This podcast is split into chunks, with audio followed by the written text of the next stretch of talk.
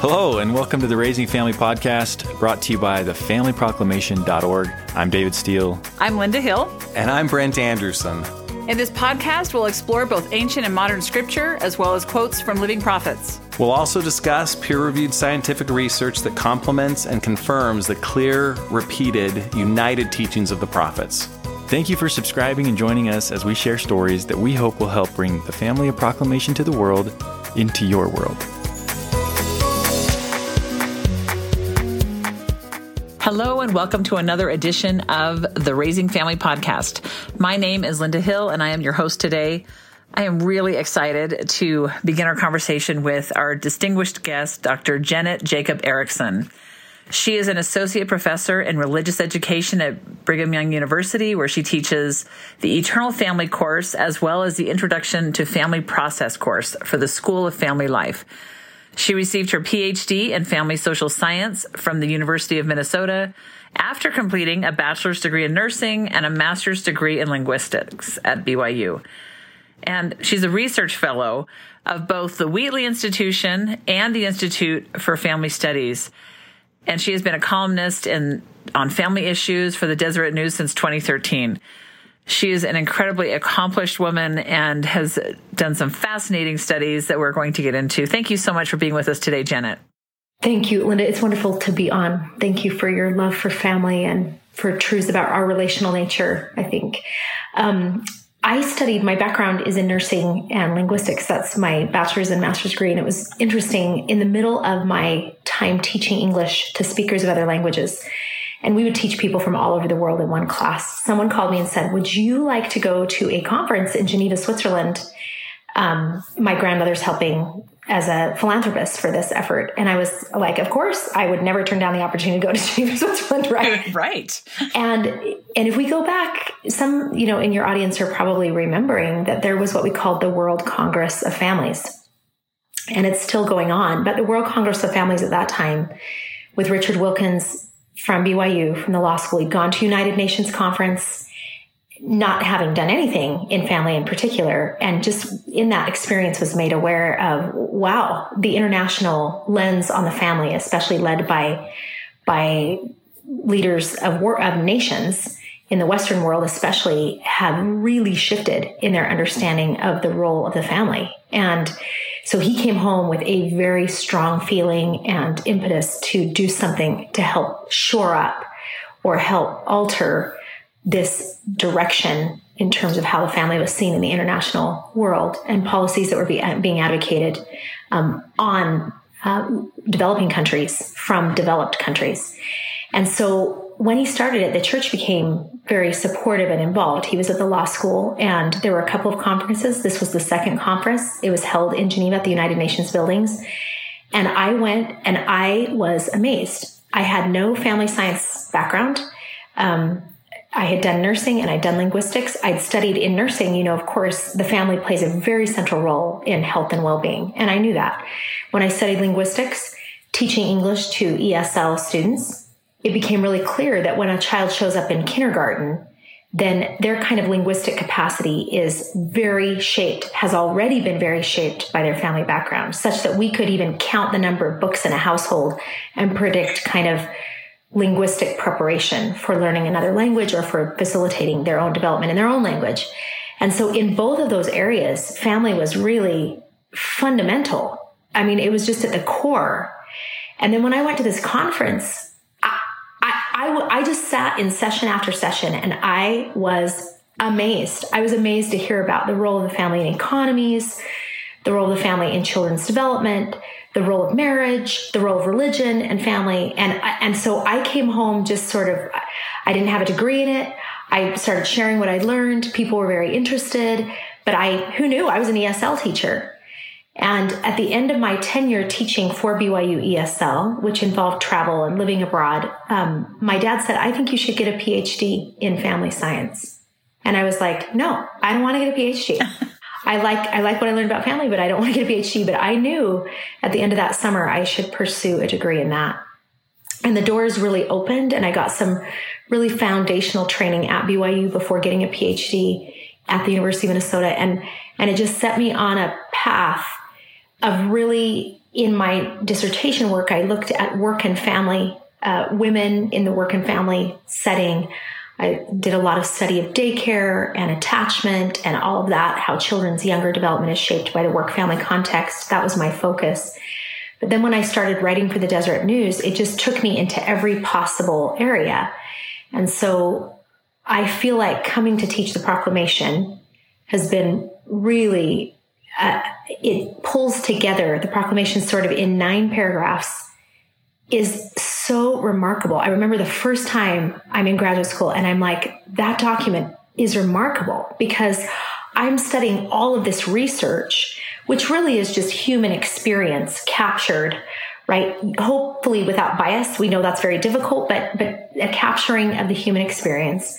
And I'm looking at it and I see these statements that encapsulate hundreds, if not thousands of research studies in one statement in the proclamation that marriage matters, that it impacts families, that, that the power of procreation is sacred and has implications, that fathers offer something distinct from mothers. And, and, and it was just amazing. And in, in the range of areas that I had studied, including work and family, early development, mothers and fathers, um, I could see, wow, there's just, there's just an encapsulation of profound truth from human experience in this document. Oh, incredibly. I mean, I, I do think anyone that really makes a serious study of the family proclamation can come to that conclusion. It's not just this document. I mean, it's, it is, it really does encapsulate truth from the human experience, I think, for eons of time before studies were done, before all these scientific things, you know, were set out there and, and documented we have prophets. and we have a heavenly father that has definitely laid things out for us. And, and, you know, and speaking of that, we usually do in, in each of our podcasts, we like to associate it with one of the paragraphs in particular. And, you know, paragraph seven probably is one of the meatiest of all of them. It's the largest paragraph it. And, um, and I love to focus particularly, I know a lot of your research has really centered on the roles of mothers and fathers and the necessity of that complementary relationship and um, I, I'd read a paper you sent and listened to some of your um, presentations, which, by the way, just for our just for our listeners, we do have a number of quotes and clips from presentations that are on the familyproclamation.org that are in support of each of these because that, for those that are listening for the first time, the familyproclamation.org does fully annotate each one of those paragraphs down to each sentence and just tremendous support for each one of those truths that are laid out there. But I know in, in paragraph seven, it says, um, we're just going to start in the middle. You know, happiness in family life is most likely to be achieved when founded upon the teachings of the Lord Jesus Christ. Successful marriages and families are established and maintained on principles of faith, prayer, repentance, forgiveness, respect, love, compassion, work, and wholesome recreational activities and I really love to focus on this. By divine design, fathers are to preside over families in love and righteousness and are responsible to provide the necessities of life and protection for their families. Mothers are primarily responsible for the nurture of their children. In these sacred responsibilities, fathers and mothers are obligated to help one another as equal partners. So I know that you have done mountains of research on that in particular. And increasingly, we're living in this world that's saying that, well, not only is gender fluid, but gender doesn't really matter. What are your thoughts on this? What is research? What are, tell start telling us about some of the research that you've done on this area. Yeah, I'm so happy to do that. Um, as we start, it's interesting, um, Linda, that students, I think, when they first describe how they feel about the proclamations, first first day of class, we kind of broach this issue of like, what are your feelings and sensitivities? How why could this be a sensitive document? They are very fearful that it is black and white, that it locks people into certain roles or behaviors. And I appreciate their perspective. I, I think that what happens across the semester is all of a sudden it's like, oh my goodness, this isn't a document that locks people in to certain things. It's a document that actually is more expansive because it helps us understand why uh, the natural endowments, for example, of gender, don't mean one cannot provide or one cannot participate as an equal in all the dimensions of family life, but that we have been given gifts and capacities that facilitate our being a particularly um, able influencer in very meaningful ways. So let me just give an example. And I just start out by saying this is our, our understanding of the unique psychological and physiological endowments that come with male and femaleness are way beyond who's working and earning money and who's right. It's way beyond kind of an hours division or an equal kind of time in certain spheres. It's, it's both deeper and broader than that. And I'll just give some examples to start out with. Um, we know when an infant's born, the infant has to accomplish one task, absolutely essential for their development. And that is to bond with another human being on whom they can rely for care and that they'll be fed, clothed, all of that. But something far beyond that is they have to have a bond in which there's emotional communication that is what researchers at in Berkeley will call the language of love, interestingly enough. And it allows for the developmental processes of the right brain in that infant to develop and grow, and then the left brain. And they come out primed to look for a particular caregiver. This is across all species. And they, this is a being whose heart they have felt, whose body has built their own, whose blood has flowed through them, who's been the source of their development entirely. And it's a mother. And that mother, they are primed to look at a woman's face. There's more space in their brain actually for a woman's facial features. We know that an infant will spend more time looking at the face of their mother, just they'll gaze for a seconds longer at her than other faces, primed to connect.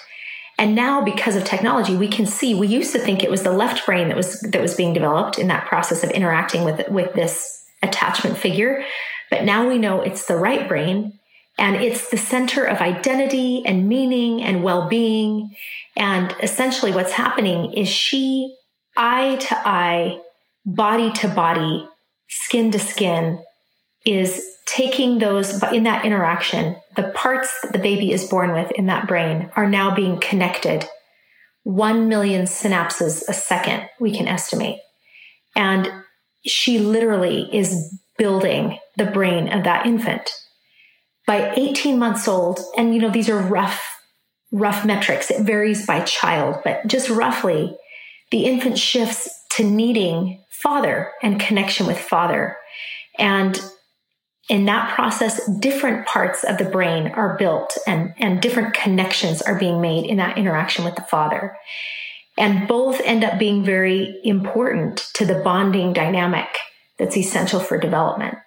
And yet they're sort of sequential and they contribute in unique ways to the building of that infant. And that just continues across development. So you have oxytocin floods both a mother and a father floods her especially in the process of bearing life, of breastfeeding and all of that. And oxytocin is the bonding hormone that we know facilitates f- focused in connection with others. And so that mother, what's interesting is oxytocin tends to elicit in her certain kinds of behaviors, cooing and cuddling. So she engages in what we call motherese. She talks in a unique way to the baby. She uses different sounds, all of which we now know are particularly adapted to the developmental needs of that infant. And father also experiences oxytocin, especially in the process of being with the mother and the baby. And yet it elicits, it tends to elicit different behaviors in him. And so it's why you'll hear that phrase cooing and cuddling, tickling and tossing. And so dads tend to be the one who's doing more stimulatory kinds of physical kinds of actions with that baby, even as the mother's holding close. And it's fascinating because it sort of represents how they're impacting development in unique ways. I use the word, word unique cautiously because there is so much overlap. And we know fathers can bond with infants, can care for infants, can do wonderful caregiving. But they bring to that relationship different predispositions, biologically, physiologically, that tend to orient them in specific ways. So fathers are more likely to hold a baby as a football than a mother is. Mother tends to wrap the baby up, keep the baby close to her, and father tends to hold like a football. And it's interesting because he's giving that baby a view of the outside world that he himself has. And across development, what we notice just roughly, mothers are tend to build core identity, emotional understanding. Fathers are, are impacting relational understanding, relational capacity, how you relate to the outside world. So you'll hear, for example, that incarceration is more likely for those who did not grow up with a father. Fatherlessness tied to increased incarceration rates. And roughly, it's as if fathers are helping children develop a sense of boundary in terms of what's appropriate, what's not appropriate, how to engage with the outside world in ways that are healthy. Fathers tend, for example, to discipline much less frequently than mothers do intervene. I should say they intervene to correct children less frequently than mothers. Mothers will intervene more often and give more instruction and that kind of thing. But dads do it when they do it, dads hold the line where mothers tend to be flexible about consequences. It's more of an engagement around it. And fathers tend to set a boundary that says, do not cross this. Fathers also tend to, they just tend to have a role that, that says, as children get older in particular, this is how you operate in the outside world. This is what you do. They play with children differently. If you walk into a room and you see someone roughhousing with a child, 90% of the time it's going to be a father playing with that child. Ross Parke was trying to figure out what are dads doing? Why are they so inclined to this kind of physical play that begins like an infancy, that bouncing up and down and then and wrestling and tussling and holding them up and throwing them into, you know, just all of those things. And what he giving them all a heart attack sometimes. Yeah, where she's like, put them down, right? My husband don't throw them so high. it is so funny because when my husband grew up with no baby, like he's an only child, no cousins around him. Our daughter at 35 years old was the first diaper he changed. And so like this was not, he saw nothing. He immediately starts to hold her as a foot, like a football. Then that first night, I remember we, we, we, come home from the hospital and he starts doing calisthenics with her. And I'm like, what are you doing? This is our like six pound baby, like, right? and, and so a student just said the other day, she said, my husband and I have been talking about when to start a family. And he keeps saying, I just can't wait to throw that baby. And she's like, what are you saying? what are you talking about? And, and yet this, it's just really remarkable to think that we have these these tendencies towards certain ways of relating to that child that are very important. And so Ross Parke finds out when dads play with children, what it, what it helps them do is self-regulate emotions. They learn not to bite, not to kick, not to hit as they're engaging kind of in elevated physical and emotional play. And so those children tended to be more popular or have more high peer ratings in school as children get older, it's dad who tends to be the one that calls them a name, like playfully engages in ways that he's unaware, but has this sense for, I need to help them know how to navigate peer dynamics with a sense of awareness and confidence.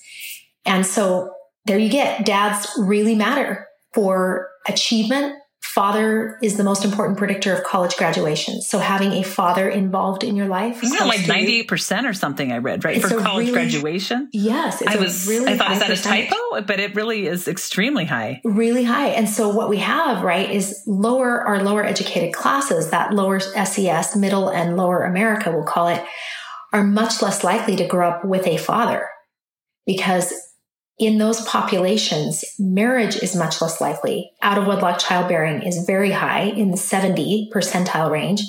And so you have children who don't grow up with dads, which just has this spiraling effect in terms of coming up out of poverty, achievement. All of those things are made much more difficult by the fact that they're not exposed, not born into a healthy marriage, and they don't have a father that's close to them to facilitate that kind of development. So well, and it's perpetual, unfortunately. Like I, I do remember that from family science, the generational transmissions and how yes. hard it is to get out of these cycles that start. Yes. And just perpetuate and perpetuate. Yeah, they're and, very oh. powerful, right? Yes, extremely. More so than anyone really wants to admit. I mean, we don't want that to be the reality. Right. And to that point, Linda, I one of the things that I think can be painful in the church and the, the proclamation can be painful is we we all have this sense that there's like an ideal. We all yearned to have loving, caring, happy homes with loving parents, a mother and a father who were deeply devoted to us and one another. And then you have real life. And we are immature human beings and we are struggling to be in relationship. And so I'll tell them right off, no one, as Elder Gong said last conference, has a perfect family. No one. We are all just developing, growing human beings. Some of you will have fathers that never played with you that way. Some of you will have mothers that you didn't have a strong attachment relationship to. Many of you will have marriages, your parents' marriage wasn't healthy and it, and it was ruptured at some point. And, and so we want to, right? It's natural to be like, I don't want to be any different. I don't want to be a statistic. I don't want to be marked as somehow being less than other people because of these challenges that I had. And there's just a very leveling of the playing field. All of us, all of us came from imperfect dynamics because we're imperfect human beings. But it helps us, and they can get this sense to know what the implications are from some of these losses that are inherent to mortality so that we know how we can respond, heal, and help with them. And we want to kind of deny them, but right. But it's far healthier to confront that reality, which is a reality for all of us, and understand it, why why it has impacted us, and then move forward with with healing. And they're, these students are remarkable in their intentionality about how they want to go forward and do things like they had growing up and differently. And I'll tell them, yep, and your, your children will have gaps because of how you are. They'll have right. gaps, right? Because you can't be.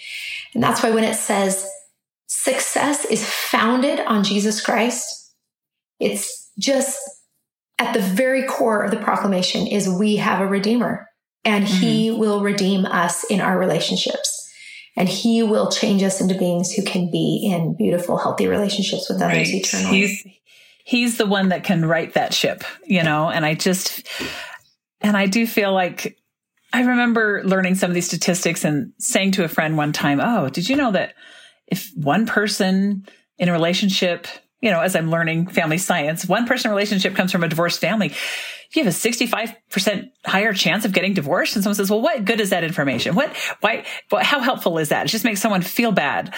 And I thought, well, but I've seen friends who've been in divorce situations and their children. I had a friend confide that their, their son recently married was going to counseling, almost like it was a secret. And I said, that is fantastic. Yeah. That is fantastic. You know, he's recognizing you know, there was some dysfunction in my family and I want to go into this marriage and fix, I don't want to do the same things that my dad did. I don't want, I want to be a better husband and better father.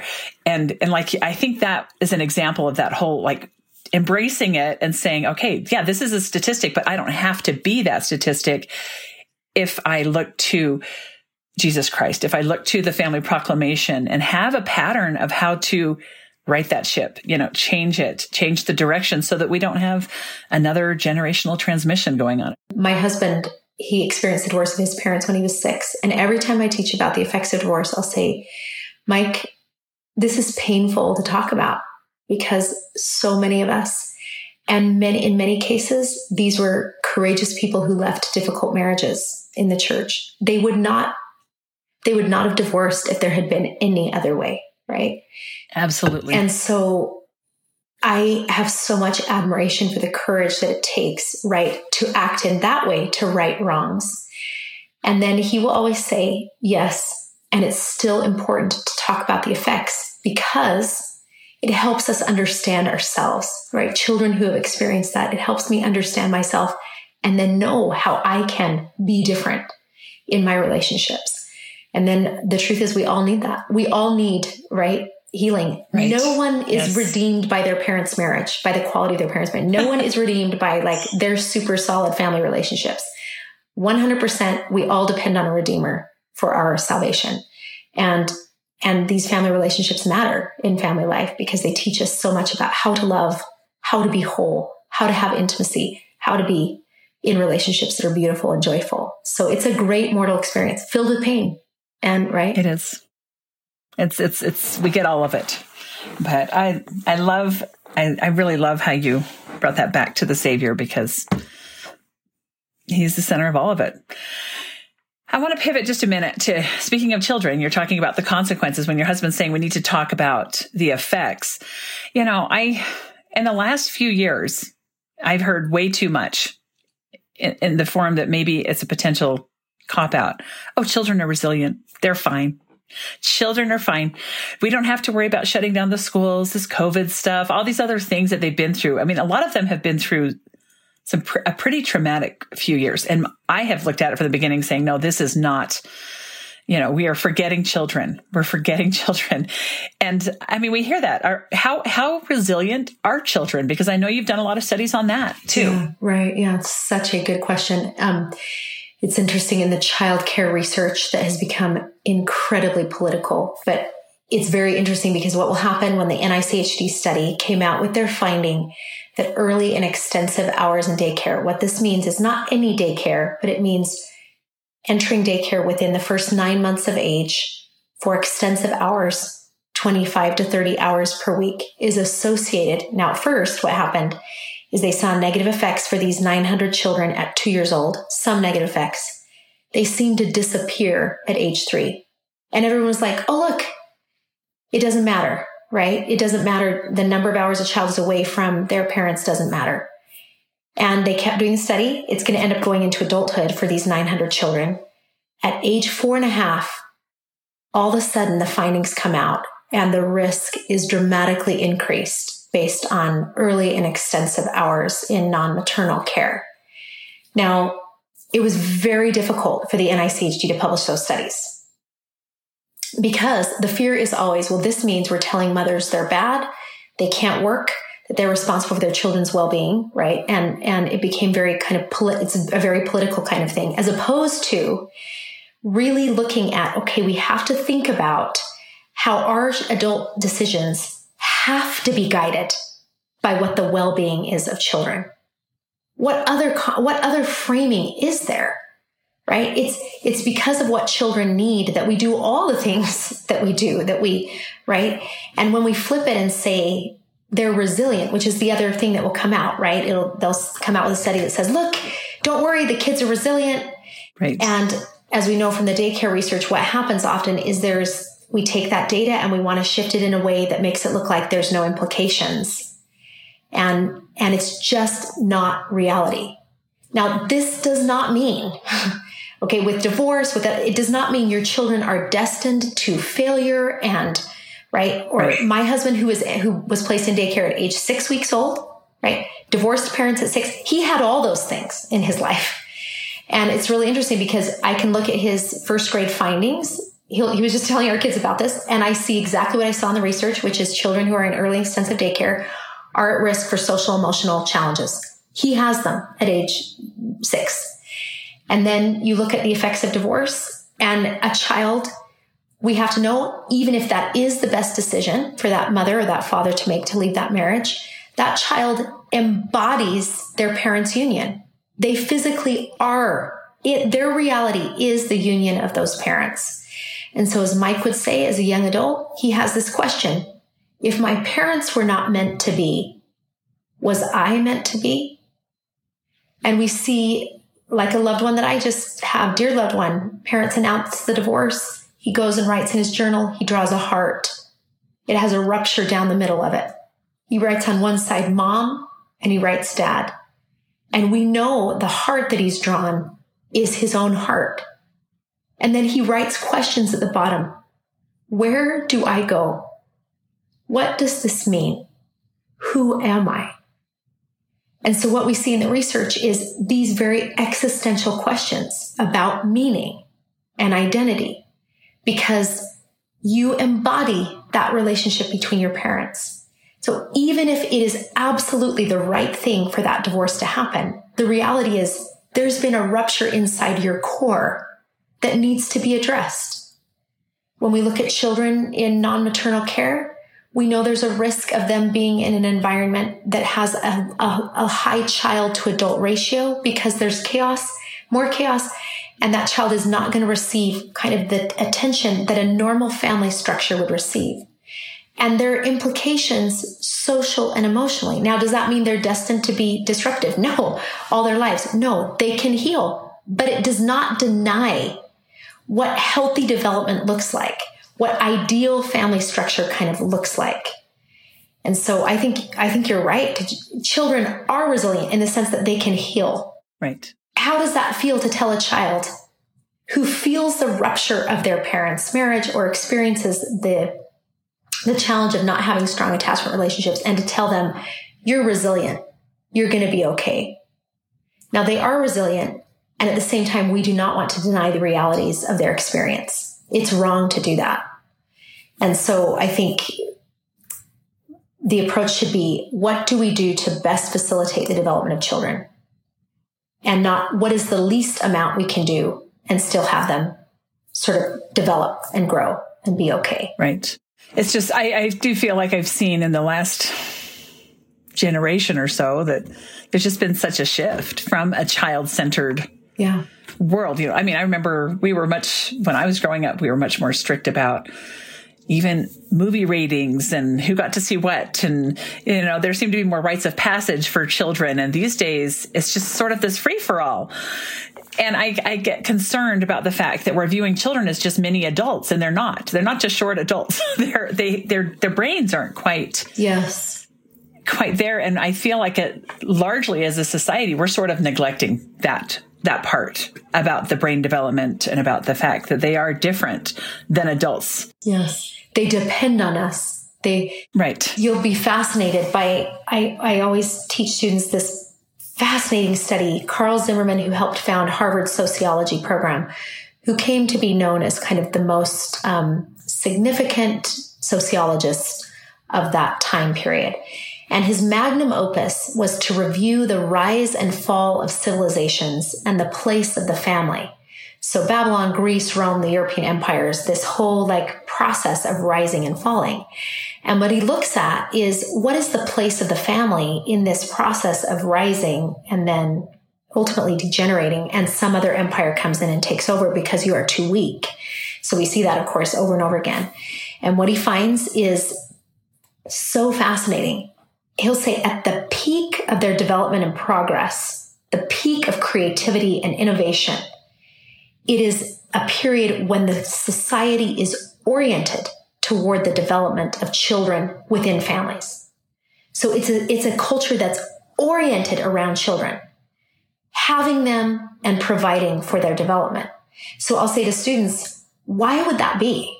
What about an orientation to children makes adults more innovative, creative, facilitates this, this kind of best state of that society. And as you know, they're thinking about the future.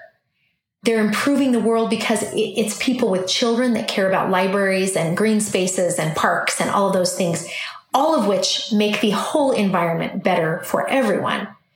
And, and why are parents doing it? Why are they caring about the libraries and the communities and going and voting and, right, ensuring that things are, because they're worried about their children. They care deeply about their children and making the world a better place for their children and for their children's children and for, right, the, the future. Right. And when we lose that, as Sorokin says, we have lost we have lost the future. We've lost an orientation toward the future. So we live at a time when we have a higher rate of deaths of despair from suicide. And it just has increased right. over time, right? And there seems to be this loss of a sense of hope in the future, in what will be. And, and how is that reflected in our orientation toward children, in our having children, facilitating their development, nurturing children? What is it what does it mean about our disconnection from the meaning of life itself right. and i think it's powerful it is I wish this is a message that we could just get everybody to understand. you know, so I, I guess that's one of my questions is how, you know, knowing this and like for the people that are listening to these you know these these truths and the studies and the scientific evidence and kind of knowing where we are in society what are some things you know what are some things we can do what are policies that that that are you know important for families to be able to thrive because i'm sure a lot of this work is done hopefully like you i know you've worked with policymakers and things like that and as you go to these large conferences i i would think that the whole point of them is to think of policies and things that would be practical applications and things to promote family to promote the well-being to promote marriage. Yeah. What are what are things that the average person can do? Yeah well, it's really interesting, Linda. I, students, I think, they have no idea when they embark with this knowledge, all the different places that it will be used. They're going to be writing a letter to their local library. They're going to be on the PTA. They're going to be, even if they don't have children, they're going to be oriented towards the developing of the development of their nieces and nephews. They're going to be living out these truths. And it feels like at the core is an appreciation for the fact that we are relational, deeply relational beings, and that these core relationships are very significant in our lives. So I'm just thinking about policies because you asked about like, what does the ordinary person do? And then we have the policy world. So Utah just opened up the governor. It was really important to him to create the office of family right at cabinet level position, which we've never had. And I don't think any state but Utah has. And essentially what it is, is to put a lens of family on every policy. So if we just started kind of from the range of policies, you've got marriage. You, you recognize marriage really matters. So what are things that you can do publicly to encourage that success sequence, which is people going to school, getting married, having children, that this is thriving in life. And so, right, all you do kind of public service announcements, what you do in terms of policies to remove impediments to marriage from from our marriage penalties that are across so many of our efforts to help with lower income families. There are marriage penalties all over the place, whether it's blocking income for daycare um, help, whether it's blocking income for getting help with with subs, you know, with subsidizing that income. So removing marriage penalties from all of our policies. But it goes even insofar as like, what does this mean for paid leave efforts? And of course, that has economic implications that you have to think through. Does that, does it harm feelings in the, harm families in the end because we've impeded economic growth for companies that would facilitate families? Or is it worth really encouraging, right, paid leave efforts so that we can facilitate developing strong relationships in that early period and communicate that those relationships matter by our policies? But then you get into Utah's working on what does this mean for how we approach adolescents, mental health, and social media use. Oh, because oh, yeah. parents have no idea what to do. And you've got schools passing out devices, right? Seeing themselves as very innovative and progressive. And yet we have significant, unbelievable increase in mental health challenges among adolescents and young adults that seems at least in part, if not extensively linked to technology. So here's the governor saying, we have to talk about this. So that means efforts for public service announcements about that, educating families about that, putting in policies in place that require parental administration of all of those social media apps, right? Like requiring that in the state. So I think it's a multifaceted effort. And at the core, th- this whole issue of technology and youth is really relational. We have a massive increase in loneliness and feelings of disconnection and the mental health challenges that come from that, fragmented family relationships, and then you've got technology impeding actual connection with other human beings. And we need it. We have to have it. So it's, I think at the core of all of those policies is an appreciation for the importance of core relationships, in person, interactive relationships. And I'm one of those mothers who needs to do better, right? Like turning off devices. So I am totally present, knowing that this is the essence of life. It's why that Harvard grant study, after 75 years, tracking the same people for 75 years, George Vaillant ends the study, principal investigator. The earlier principal investigator had died. It's Harvard's class of 1936. He comes out and says the end of the end finding of this entire study over 75 years is that happiness is love, full stop. Relationships are everything. Warm relationships in childhood, warm relationships in adolescence, warm relationships across adult development. And, and so we just have to really deeply believe that, that it's not about individual achievement, individual happiness, that our individual happiness hinges on the strength of our relationships. And we've had it, you know, we've just had it on the inverse. Mm-hmm. It's been like, right. Achievement on your own, independence, succeed. Yeah. You do you. you do you. Be unfettered yeah. by relationship, uh, right? What it asks of you to be in relationship. And we're killing ourselves. That's yes. like quite literally, we're killing ourselves. And so there's just got to be a flip that individual health and well being is fully and completely dependent on the strength of relationships, the core relationships being most important. And oh, that lens that. has got to be on everything we do our schools, our homes, our churches, our, right, our policies. How do we strengthen core relationships? I really appreciate those thoughts. Um, you know, turning to more mothers. Yeah. I'm going to ask you a question about mothers. I was recently studying the, the October 2019 talk by President Nelson in the women's session.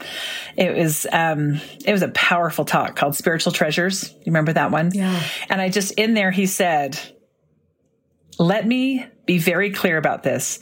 If the world loses the moral rectitude of its women, the world will never recover." And I don't I don't think that President Nelson is one for hyperbole. and here he's saying we will never recover. And I'm just I'm curious what your thoughts are as you know as as a he was speaking to the women yeah. in our church and i'm just curious kind of what your opinion is on that because i've you know i'm just wondering yeah what are what are your thoughts on that comment because that was a that one struck to the heart right like what do you think some of the dangers are that we're dealing with as women in the church right here and now yeah, really, really powerful. I there have been several key talks. The Hafen, Elder, Elder and Sister Hafen, um, Elder Christofferson talking about the moral suasion of women it's fascinating because Elder Hafen will say she is, and Sister Holland actually, she is the mortar that holds the bricks of civilization together. She is, she is literally that mortar. And I think what we know about women is women at our core, starting with Eve, who partakes of the fruit because of the relational realities. Adam, what about the children? And Adam is sort of inclined towards this vertical orientation. I've got to do my duty, which I think is indicative of men's gifts. And she is very relationally oriented. Well, we have been sickened as a society without that strong orientation from women of our relational reality. And so I think what happened with radical feminism, and feminism has brought great things, right? But radical feminism, which was a rejection of the family because the family was seen as the source of women's oppression, what would have been better, right, is what we see reflected in that feminism in Britain, the second wave, Mary Poppins era, um, where the mantra was votes for women, chastity for men.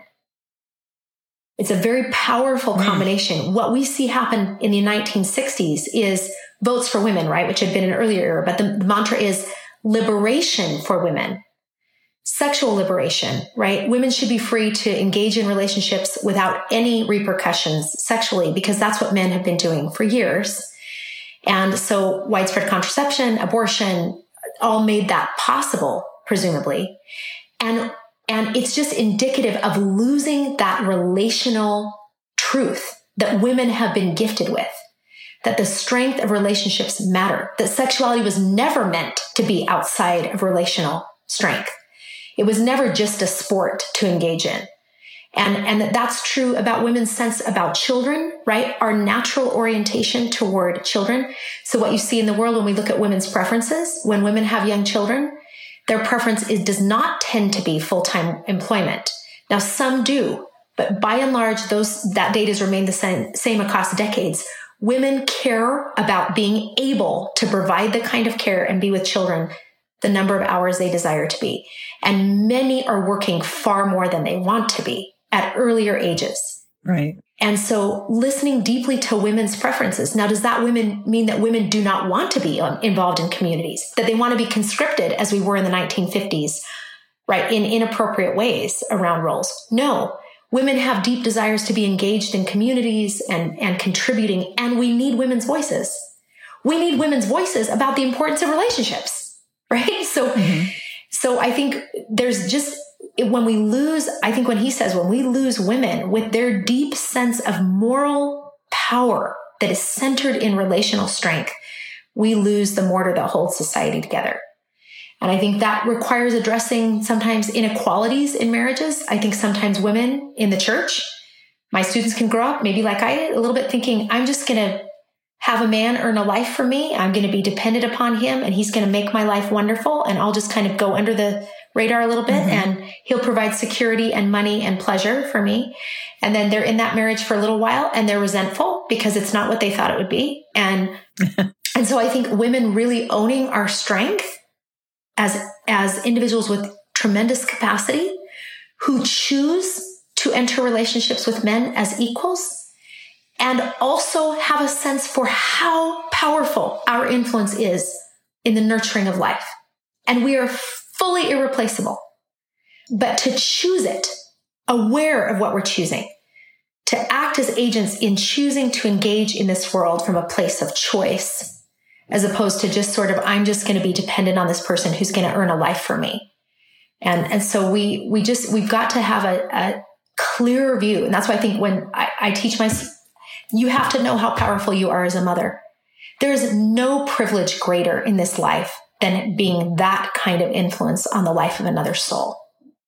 And that does not mean you are not engaged in the world. We need you in the world. And we need you to appreciate how powerful you are in your relational capacity and connections and to choose them, to choose, to choose that with clarity, to choose to sacrifice some things that you might want because of the impact you can have on life even as you recognize there will be other seasons in my life to engage very fully in the more fully time wise in the world in ways that my voice is needed. Now I've like done a whole bunch of things there, but I think women have powerful capacity in terms of relationships.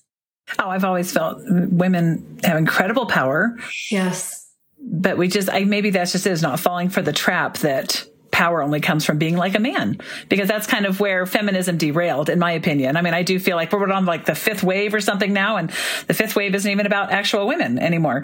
I mean but i always thought you know i i, I get these ideas and so a lot of people who are thinking oh i want I'm, I'm, a feminist and it's like well what kind of a feminist? Because there's some different there's a there's a huge gamut there and and i still feel that yeah our greatest powers do come from that, you know, kind of that maternal feminism and, and the, the influence we have on children. I so appreciate the, your conviction and just the way in which just listening to you is extremely power, empowering as, as a mother.